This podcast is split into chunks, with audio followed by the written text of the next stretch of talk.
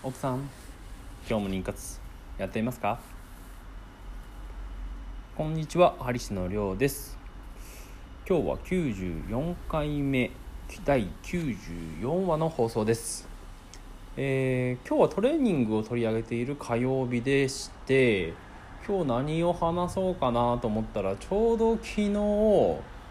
えー、ここの野球部の、まあ、トレーニング指導に行ったんですけどもそこで、まあ、監督さんから股関節についてちょっとどうにかしてほしいというようなことがありましてあ確かに股関節いいなと思いでその股関節の、まあ、可動域と言われる、まあ、動きやすさと柔軟性と言われるところをこう、まあ、何とかしてほしいと言われました。でこれって普通の私生活においても下半身硬い人動かない人ってすごく多いんですね。でそれが逆に動かしやすくなる。またはこう下半身ハムストリングスの柔軟性が良くなるとどうなるのかというとこれ単純に疲れにくくなります。というか体が軽くなりますし動きやすくなります。なのでちょっとこれはいいなと思ったので取り上げてみようと思います。では本日もよろしくお願いいたします。有志の独り言。この番組では日々会社や家事で忙しく働きながらでもちょっとしたアイデアやコツで健康美容経済的な自由を手に入れるそんな方法をお伝えしている番組です。改めましてこんにちはハリシのりょうです。昨日の93話のコミュニケーションを高める信用信頼の作り方方法というのでよくあれを聞き返してみると何ていうんですかねやり方についてちょっと考えて、まあ、話してなかったなと思いましてちょこっとだけ、えー、プラスで補填させていただくとこのコミュニケーション能力っていうのを高める上で今まあない人からしたらですね高めるのって難しいと思うんですよね。ただじゃあ話して、えーまあ、文字で書いてで雰囲気も明るくすればいいのかというとあの、まあ、基本的にはそうなんですけどもまあ気を使わないといけなくなってくるんですよね。じゃその気っていうものを使うにはじゃあどうしないといけないのかっていうと単純にここのもっとこう基本的なところで相手がどうしてほしいのかっていうのを考える分かってないといけないわけですね。例えばすごく事務仕事に追われて忙しいところにちょこっとあの世間話にしに行くとまあ単純に来られても邪魔ですよね。っていうところなんですよね。で邪魔でそこで話されても今私は仕事で忙しいからと。ちょっとこう分かるじゃない？一緒にってか隣にいたらみたいな。とこになると意味がないので結局あの相手がどういう状況でどういう立場で何をしてほしいのかっていうのが分からないといけないんですね。じゃあそれはどうやって分かることができるのかっていうとこれってまたちょっと逆説的なんですけどたくさんの人と会ったりたくさんの世界社会を見ると自分の中の価値観とかマインドっていうのが変わってくるんですね。なので一番いいのは実は旅行だったりするんですよね。コミュニケーション能力を高める一番は旅行。違う場所に行くっていうことです。なので今、まあ、コミュニケーション能力が低いなと思っている方はそれってあれなんですよ。いつも自分のテリトリーから出てないんですよね。だからこそ違う場所に行って知らない人まず知らない人の方話しかけやすいですし話しやすいんですよね。第三者の方が。知ってる人の方がちょっと気遣ってあれなんで。逆に知らない土地に行って知らない景色を見て知らない人と話して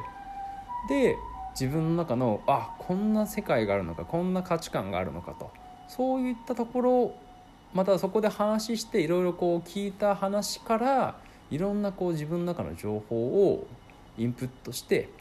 でそれを逆にアウトプットの場所として職場とか自分のプライベートに還元すると。そっちの方がですね近道だと思いますね。うん。ちょっと基本的な相手のこう気を使うじゃあその気を使うにはどうするのかっていうところが抜けてたのでちょっとお話ししました。もしこれ気を使わなくていいやって思っている人であったら別に関係ないんですけどもそもそもコミュニケーションを高める必要性があまりないので、まあ、一方的に、え、やっていっても構いませんしというような感じで。はい。では早速話が本題に戻ると、えー、トレーニングです今日は。でその股関節のトレーニングというよりかはこれもうストレッチとかの方に近かったりしますね。ちょっとした運動なんですけどね。下半身を構成する筋肉っていうのは結構たくさんありまして例えば腸腰筋と言われる大腰筋とか腸骨筋とかあと、まあ、足股関節骨盤から出ている大腿四頭筋であったり方向筋とか内転筋周りもそうですしお尻の方に行くと、まあ、股関節そうだな。まあ大臀筋とかもそうですし大臀筋中殿筋小殿筋とか座骨神経が通っているえー、やばい名前が出てこない。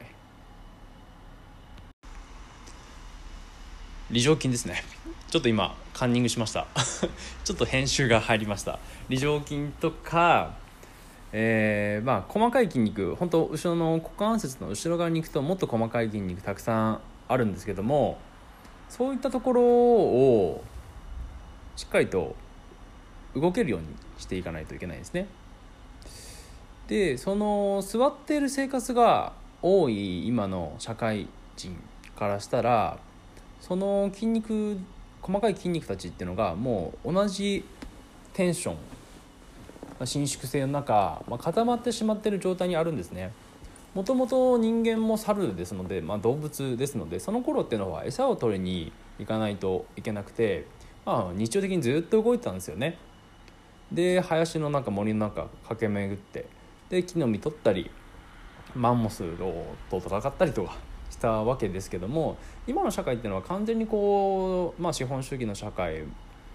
いろんな仕事が分業されている手前自分の仕事っていうのはもう決まっていて、まあ、事務仕事だったら事務仕事ドライバーであったらずっとこう車を運転していて、まあ、荷物を出し入れする時には、まあ、少し動くかなぐらいのものです。なので逆にこれ今ってすごい運動不足なんですよね。人間の持っているポテンシャルというか体の状況からしたら。だからこそあえてストレッチをしたりジムに行ったり動かないといけないというわけですでそれで股関節周りをしっかり動ける状態柔軟性がある状態にしていくとどんなメリットがあるのかっていうと先にも話した通り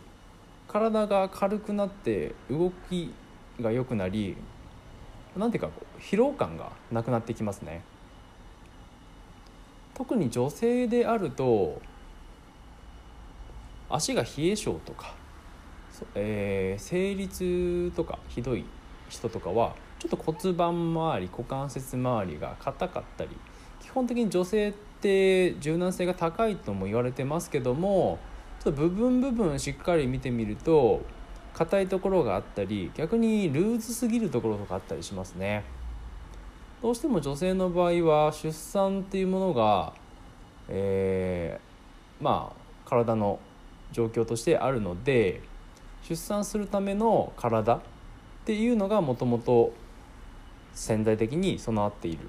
ため柔軟性が高い人が多いと言われていますね、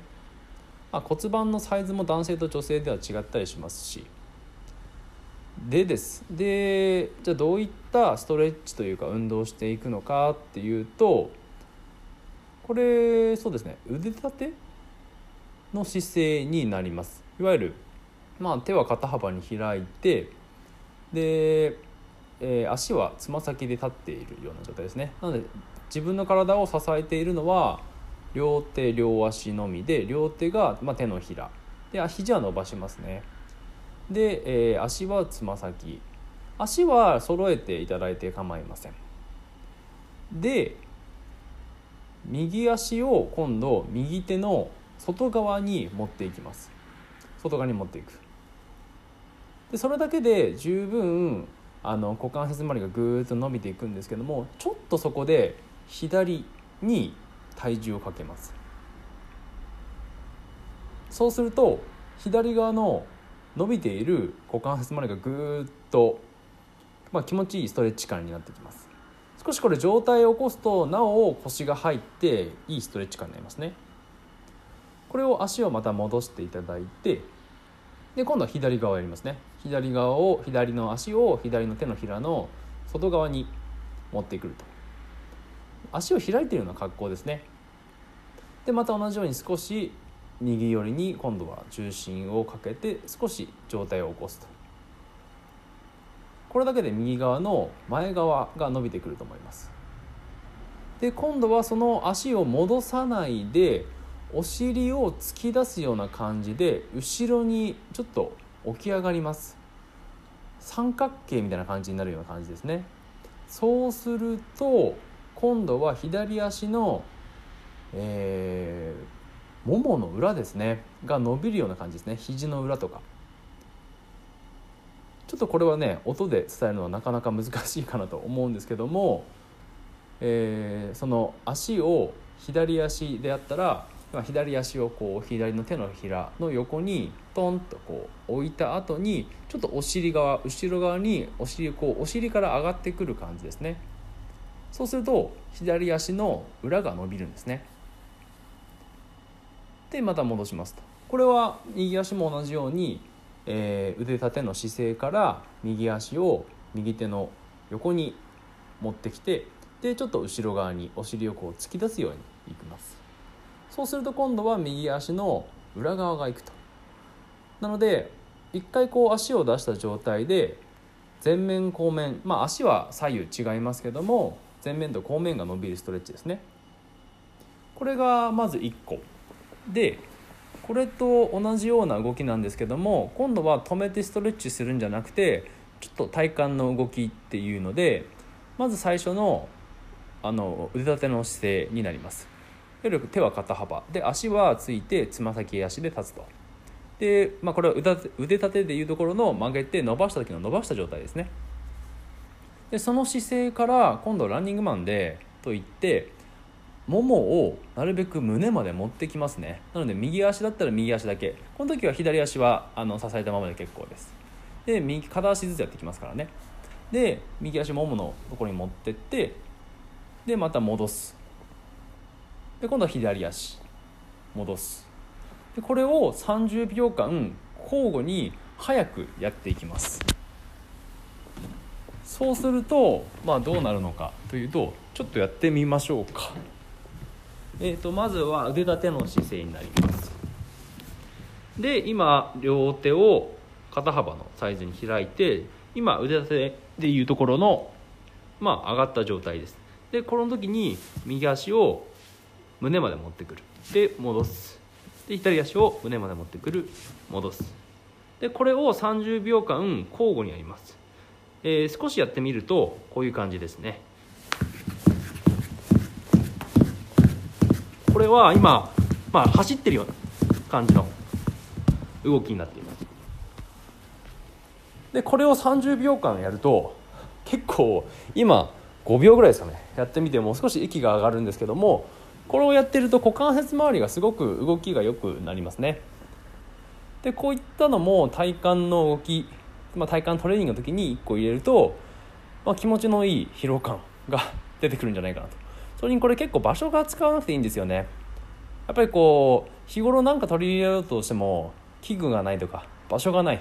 ていうのだとちょっとこうつまらないというか、まあ、できないのでせっかくやる気になっても、まあ、場所がないんじゃあれなんで。で僕が好きなのは場所がなくてもできるトレーニングなんで今みたいなランニングマンとかもやっていくと股関節周りの柔軟性動き可動域っていうのが出てくるんじゃないかと思います。いやいきなり動くと結構疲れますね。ちょっとねこれ言葉で言って伝わったかどうか分かんないんですけども、まあ、こういったトレーニングもあるというような話です。これ今、えー、足を胸のところまで持ってきましたけどもさっきストレッチでやった手の外側にやる動きもありますし逆に、えー、右足をえー、左の手のそばまで持ってくる。ちょっとクロスするような感じの動きですね。っていうようなやり方で左右さっきのランニングマンをやっていくというようなのもあります。なのでこれだけで3種目できるというような感じですね。あとディスクとかあのディスクっていうのはあの足がこう動きやすくなるためにこう摩擦係数が少ないようなものを円盤ですね。円盤を使ってやるっていうようなトレーニングでもあるんですけどそれをやると今度この、まあ、腕立ての姿勢から足を開いたり閉じたりするような動きっていうのもできますね。あれは体幹トレーニングにもなりますね。うん。まあ、そういったのがあるのでちょっとこれは下半身ちょっと運動不足だなと思われる方はこのランニングマンぜひ、えー、まあ、トレーニングとして入れてみてはいかがでしょうか。ちょっとね息が上がってかつ言葉だけでどれだけ伝えられたのか分かんないんですけども今日はこの辺で終わろうと思います。それでは。グッバイチャオ